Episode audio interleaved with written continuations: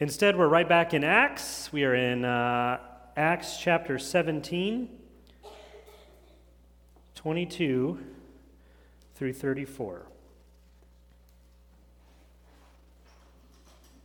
Acts chapter 17, 22 through 34. This is a very well known um, sermon of, of Paul. He's giving to um, idol worshippers in, in Athens. It's called Mars Hill, and as I was speaking earlier, I don't actually know why it's called Mars Hill because it's nowhere in here mentions Mars Hill. I assume it has something to do with Mars. No, it's actually because it's just another name for uh, the Areopagus, which I assume is like nobody actually wants to say that. That's hard to say. Let's just call it Mars Hill. But it's a big hill up on top all the Athenians and Greeks would go up there. It was a place they liked to discuss and debate religion and philosophy and law. Let's go ahead and read Acts chapter 17, 22 through 34, and then we'll, uh, we'll dive right in here. So Paul stood in the midst of the Areopagus and said, Men of Athens, I observe that you are very religious in all aspects. For while I, was, while I was passing through and examining the objects of your worship, I also found an altar with this inscription To an unknown God. Therefore, what you worship in ignorance, this I proclaim to you. The God who made the world and all things in it, since he is Lord of heaven and earth, does not dwell in temples made with hands, nor is he served by human hands as though he needed anything, since he himself gives to all people life and breath and all things. And he made from one man every nation of mankind to live on the face of the earth, having determined their appointed times and boundaries of their habitation, that they would seek God if perhaps they might grope for him and find him, though he is not far from each one of us. For in him we live and move and exist, as even some of your own poets have said, for we also are his children. Being then the children of God, we ought not to think that the divine nature is like gold or silver or stone, an image formed by the art and thought of man. Therefore, having overlooked the times of ignorance, God is now declaring to men that all people everywhere should repent because he has fixed a day in which he will judge the world in righteousness through a man through whom he has appointed, having furnished proof to all men by raising him from the dead. Now, when they heard of the resurrection of the dead, some began to sneer, but others said, We shall hear you again concerning this. So Paul went out of their midst. But some men joined him and believed, among whom also were Dionysius the Areopagite, and a woman named Damaris, and others with them. Let's pray. Dear Father, I thank you for this morning, for the opportunity uh, once again to, to gather, to hear your word taught, to fellowship with your believers, to be encouraged through song and prayer, through fellowship with one another. I Pray that you'd give us attentiveness, that we'd be encouraged through the example of, of Paul here in his presentation of the gospel to unbelievers, that you would build into us that same passion and desire and equipment to be able to share the gospel well. I pray this in Jesus' name. Amen.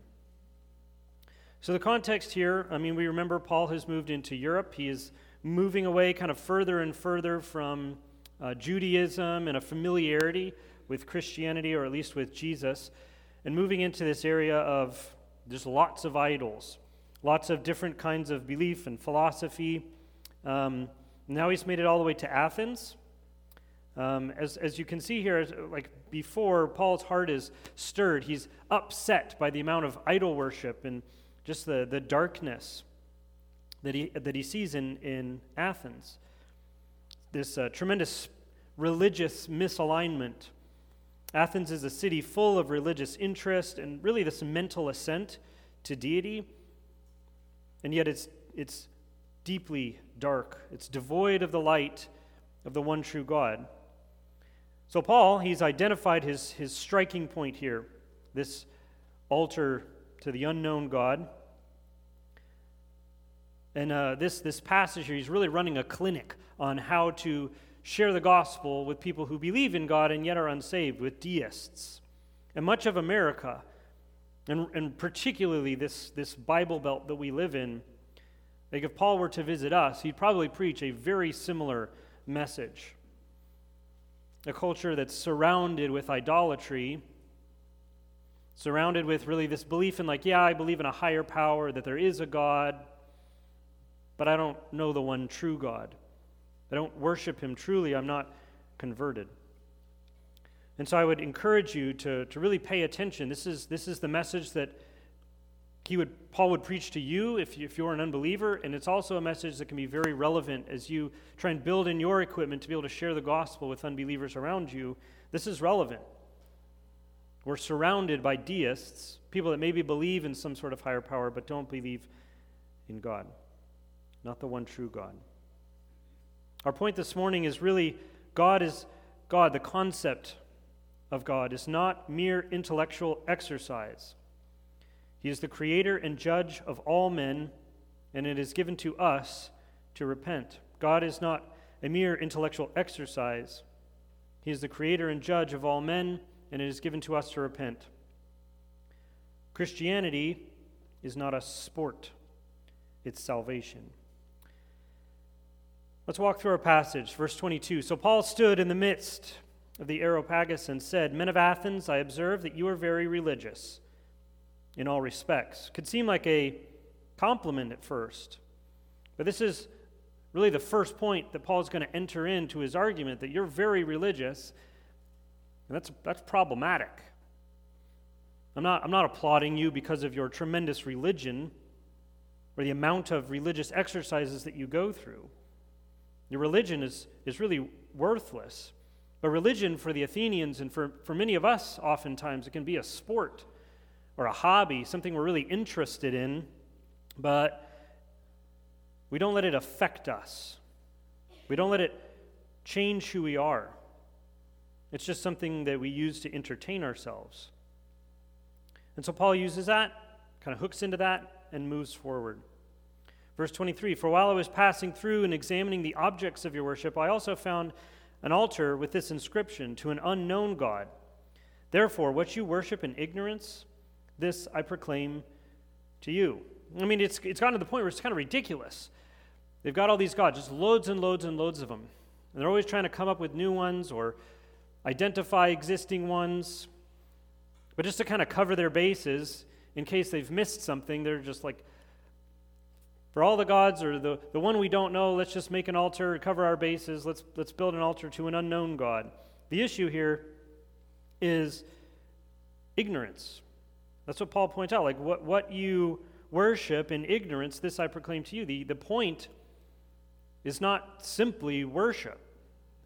It's not just that you're proclaiming some sort of assent or love for a deity or a God. You need to know, you need to have a, an assurance, a, a deep understanding of what you're worshiping. It's not sufficient to just worship in ignorance. Ignorant worship is it's problematic. The Athenians are putting worship before knowledge. And so Paul's aiming to correct that perspective. And it's true for us. Like, do, do you worship in knowledge? Do you know what it is you're worshiping? When you come on Sunday, we think of worship as singing songs, and that's certainly part of it. But as you live your life, and you say you know God and you want to do what pleases Him, do you actually know what pleases the Lord? Do you know who He is? Do you know what He's like? Do you know what He wants? Or are you trying to worship in ignorance? Ignorant worship is no worship at all. So Paul moves forward. Verse 24 The God who made the world and all things in it, since He is the Lord of heaven and earth, does not dwell in temples made with hands, nor is He served by human hands as though He needed anything since he himself gives to all people life and breath and all things. Like that proclamation alone, we take that for granted as Christians. But this would, this would definitely have sent some ripples through the crowd because to say that there is a God, a single God who made all things, made heaven and earth, that he doesn't dwell in temples made with hands, like that's all they had was temples they'd made with their hands as a sort of worship or altar to God. They had this perspective or this idea that God does dwell in temples made with hands, that there are different kinds of God some that make, some that wage war, some that create, some that destroy. And God is declaring there's, there's just this one. And He made all things. He's the God of heaven and earth. And He doesn't dwell in temples made with hands. And it's very fascinating. This is probably the thing that struck me the strongest here is the Athenians, and many times we have this perspective that God is looking to get something from us. We're, we're supposed to behave or to do or to act or to build. We're to give to God. But Paul's argument is this paradox, this switch that says it's not, it's not us who give to God, but God who gives to us. Read it again. Nor is he served by human hands as though he needed anything, since he himself gives to all people life and breath and all things.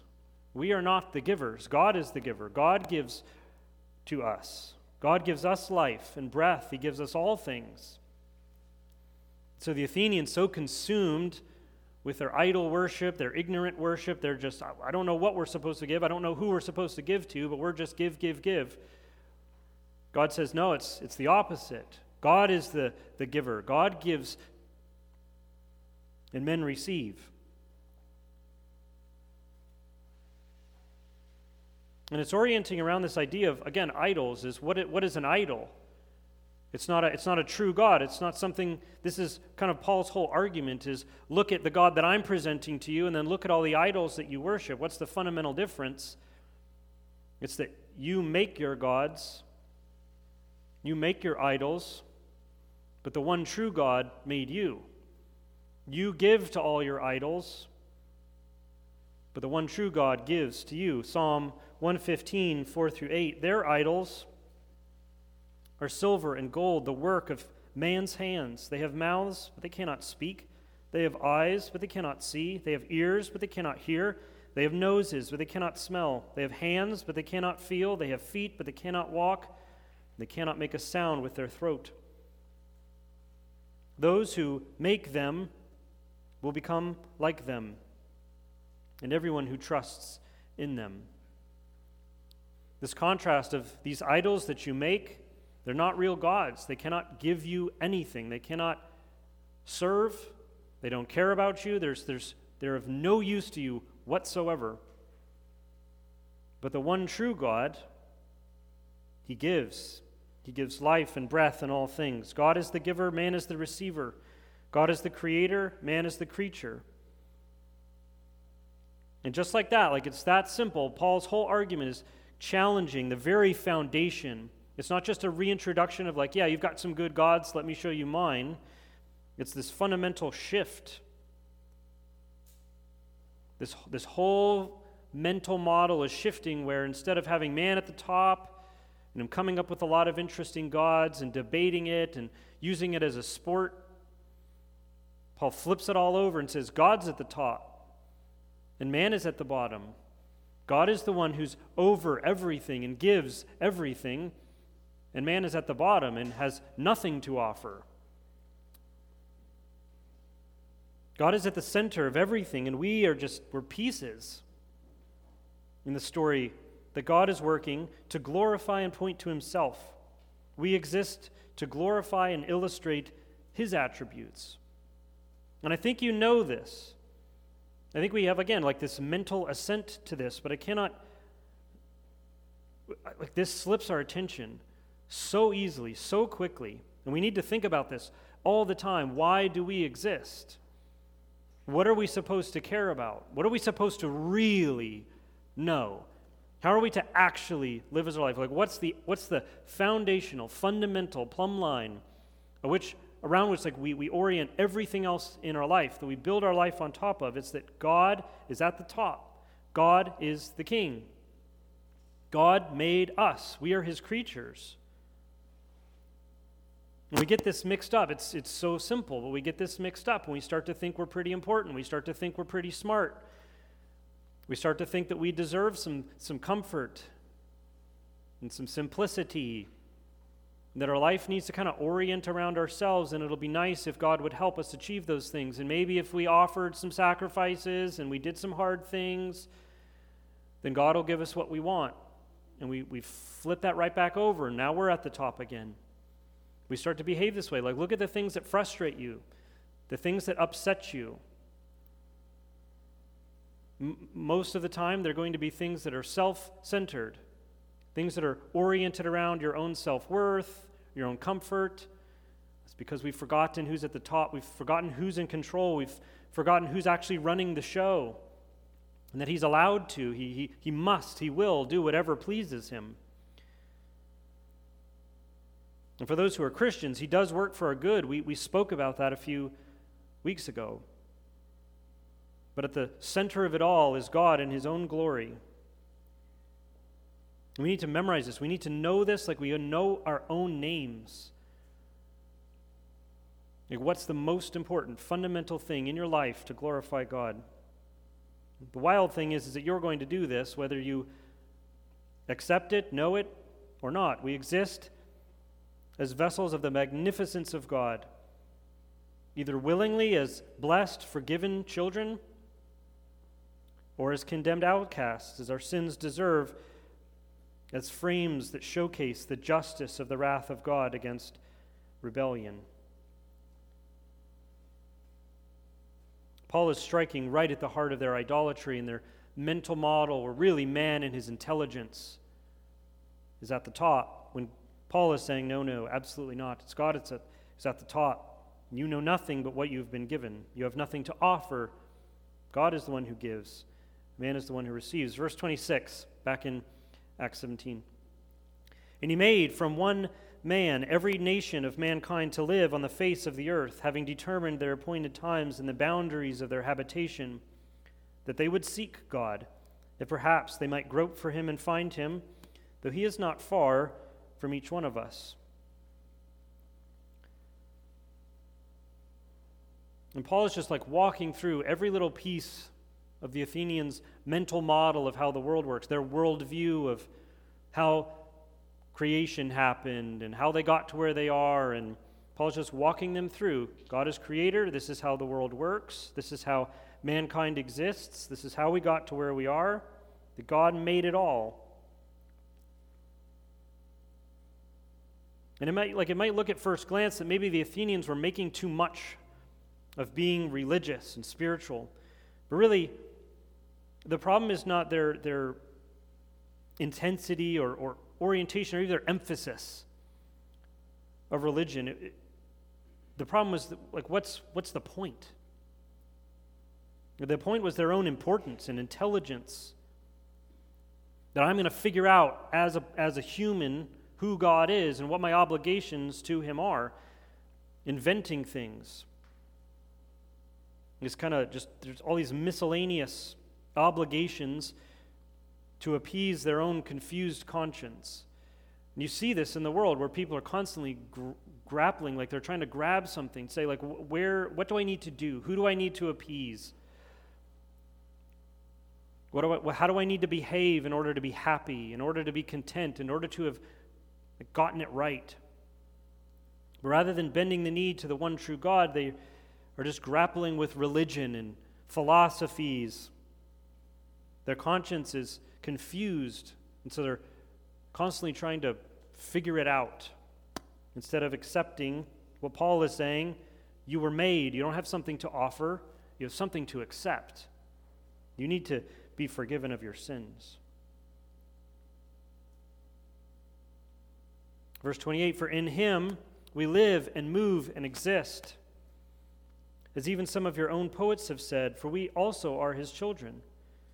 Being then the children of God, we ought not to think that the divine nature is like gold or silver or stone, an image formed by the art and thought of man. God cannot be perceived into existence by man. He's the creator of man. We spoke about this. Like how ridiculous to think that you can create God through your own imagination. Or that you, as the creature, could sufficiently comprehend the reality of who God is. He's either revealed or he's not. You can't invent a being greater than your own intelligence. That's that idea, what Paul was speaking about a, little bit before, that perhaps they might grope for him, like that maybe we could figure it out, that we seek after God, but you'll never know him sufficiently unless he reveals himself to you. And what is that revelation? It's the Word of God. Like that's, that's all you have. The only way you can really know God, that you can know Him sufficiently to be saved, the way that He is, is if He's revealed Himself to you And He has through His Word. But you go out into creation, you sit down and just be smart, you're not going to find God. How ridiculous would that be? That you, the creature, could comprehend and understand your own Creator. It needs to be divine revelation.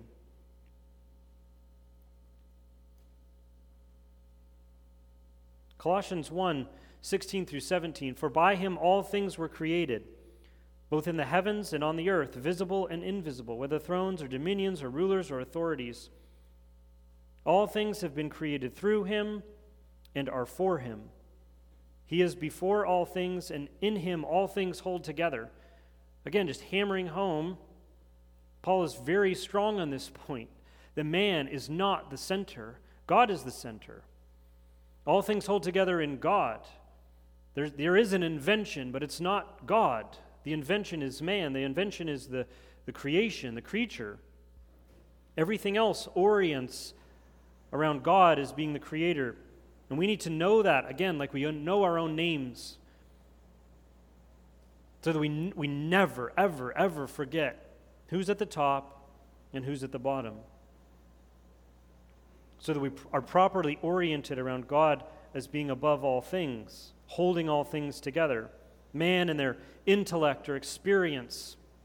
That's not what creates things, that's not what makes things. God makes things, everything is for Him.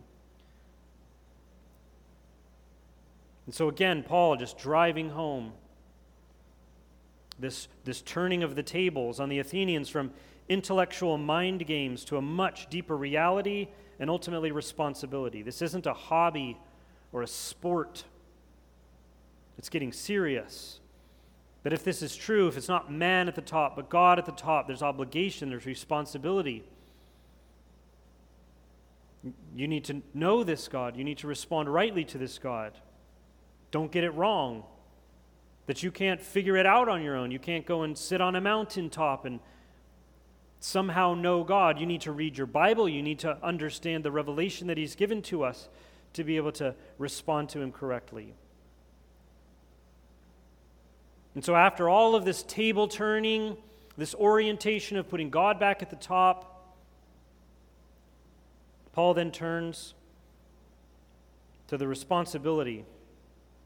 Verse 30 Therefore, having overlooked the times of ignorance, God is now declaring to men that all people everywhere should repent.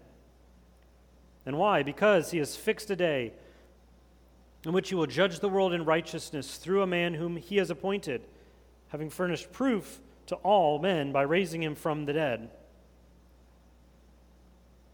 The, the crux of the issue that Paul is driving at is this consequence that it isn't just mental games. We're not just doing the sports of religion.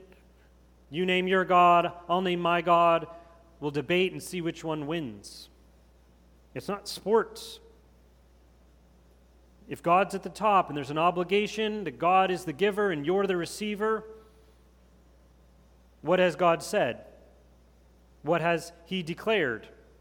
He's declared to all men that all people everywhere, not a single person on planet Earth excluded, the one thing you need to do is repent. We're, not playing games. It's not my God versus your God. Let's get clever here and reason about it. Man is at the very bottom, God is at the very top, and He has said, You must repent. There's no questions, there's no debate, there's no let me think about it. God has required of all men that they would repent. And why? Because he's going to judge the world. Because every single person on planet Earth is a sinner. Every single person on planet Earth is in rebellion against God. You've, you're under judgment that gets game over for you. Unless you repent. God has provided by His grace because He loves you because he loves you and I, he's offered us an opportunity to repent. He's offered an opportunity through Christ, who died on the cross, to pay for those sins. He's offered an opportunity for us to come underneath that, to be forgiven of our sins. So we don't, we don't have to be judged. We don't have to suffer the consequences for our sin. But that's the only thing. Of all the things you need to know, of all the things you need to do, the only one you really need to know is that God is coming to judge and you need to repent.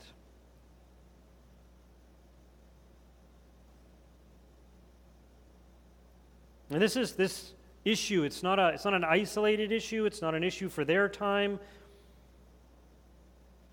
This is an issue for our time and, and for all of us. Like, it's way too common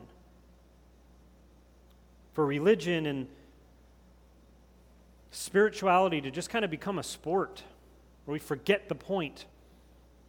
We all have our favorite books and our favorite preachers, our favorite Christian artists, We've got our pet doctrines and philosophies, and we like to debate these things. We, we forget, we, we turn it into a sport. We kind of forget the whole point that God is coming to judge the earth. We forget about the weight, the obligation to share the gospel because we've forgotten that God has appointed a day, that there's a day that He's coming to judge the whole world, every person on planet earth. And that there's only one thing we need to do, and that's repent. And we need to declare that message to everyone. Of all the philosophy and all of the arguments and all of the debate and conversations that we have at people, we need to drive to that one thing. You need to repent. Do you see? Do you see God at the top, Him being the judge, and that we have an obligation to repent, that we are, we are sinners, and we need to repent, that we could be saved, that we would be removed from that wrath that would fall on Christ and not on us, that we could be saved.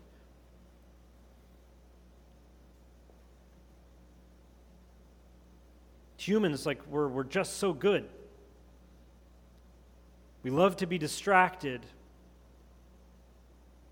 We love to miss the point, and we need to not do that. Okay, we need to really not miss the point with our friends, with ourselves don't be distracted. Don't think there's more important things. The most important thing have you repented? And so, what happens next? Paul has presented the most important thing God is coming as judge. He's the one true God, He's over everything. You have this obligation to repent or face the consequences Verse 32 When they heard of the resurrection of the dead, when they heard that Christ has rose, that, ris- that, that, that rising from the dead, again, really signifying this is the, the one gospel that if Christ is raised, of all the things he said, of all the things he did, that if he rose from the dead, there is this obligation to believe it. When they hear about this resurrection, some began to sneer. And others said, We shall hear you again concerning this.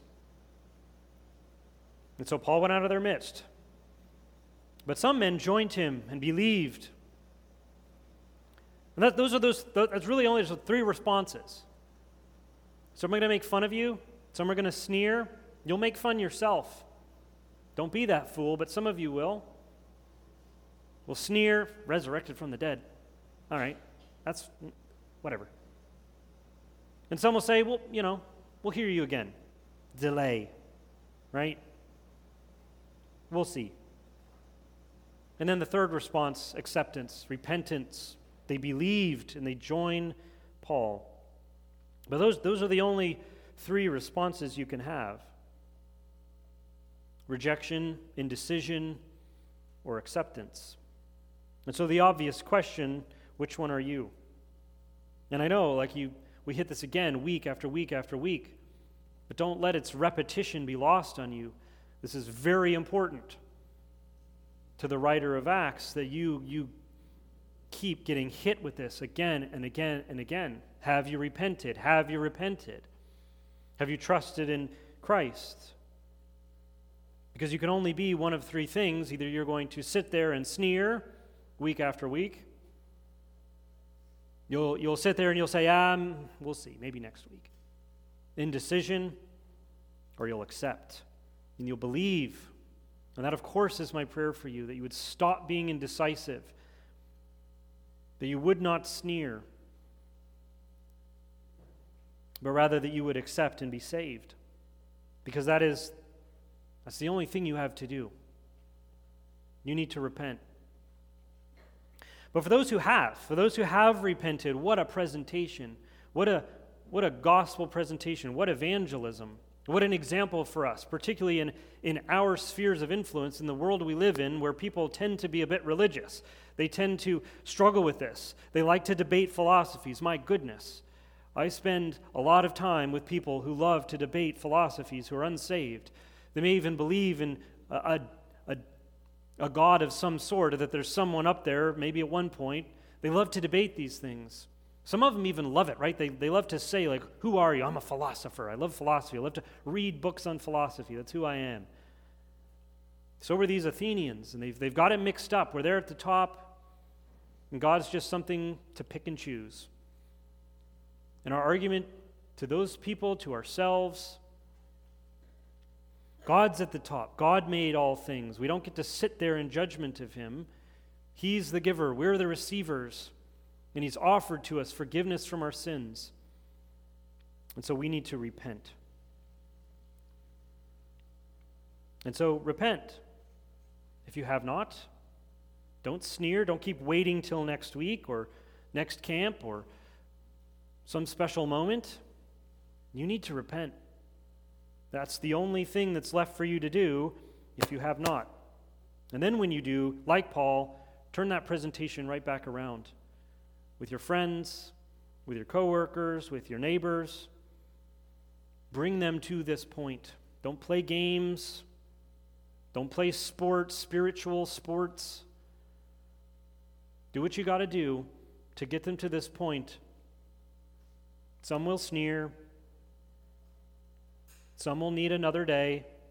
Give them that next day. Continue to present the gospel.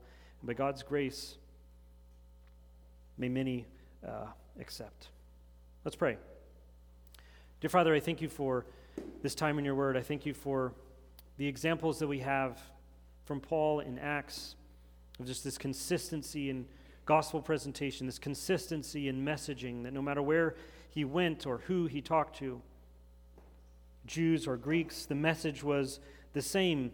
The mechanics may have been a little different, but it was always the message of repentance. I pray that you would bake that into our minds that you are at the top. You are the creator. We are your creatures. That we only know you through your word. And we have this precious, precious privilege of repentance, this offer of salvation from our sins. I pray that you would open our eyes, that we would see that for the gift it is, that we would accept it, that we would not sneer, we would not be indecisive, but that we would accept, that we would believe that we would repent and be saved. And that for those of us who have, that we would not be shy, that we would not be lethargic in our gospel presentation, but we would be bold, that we would be consistent, that we would improve, and that you would be pleased to spread your gospel, to spread salvation to people, that there would be more worshipers who are glorifying your grace and mercy and forgiveness. I pray this in Jesus' name. Amen.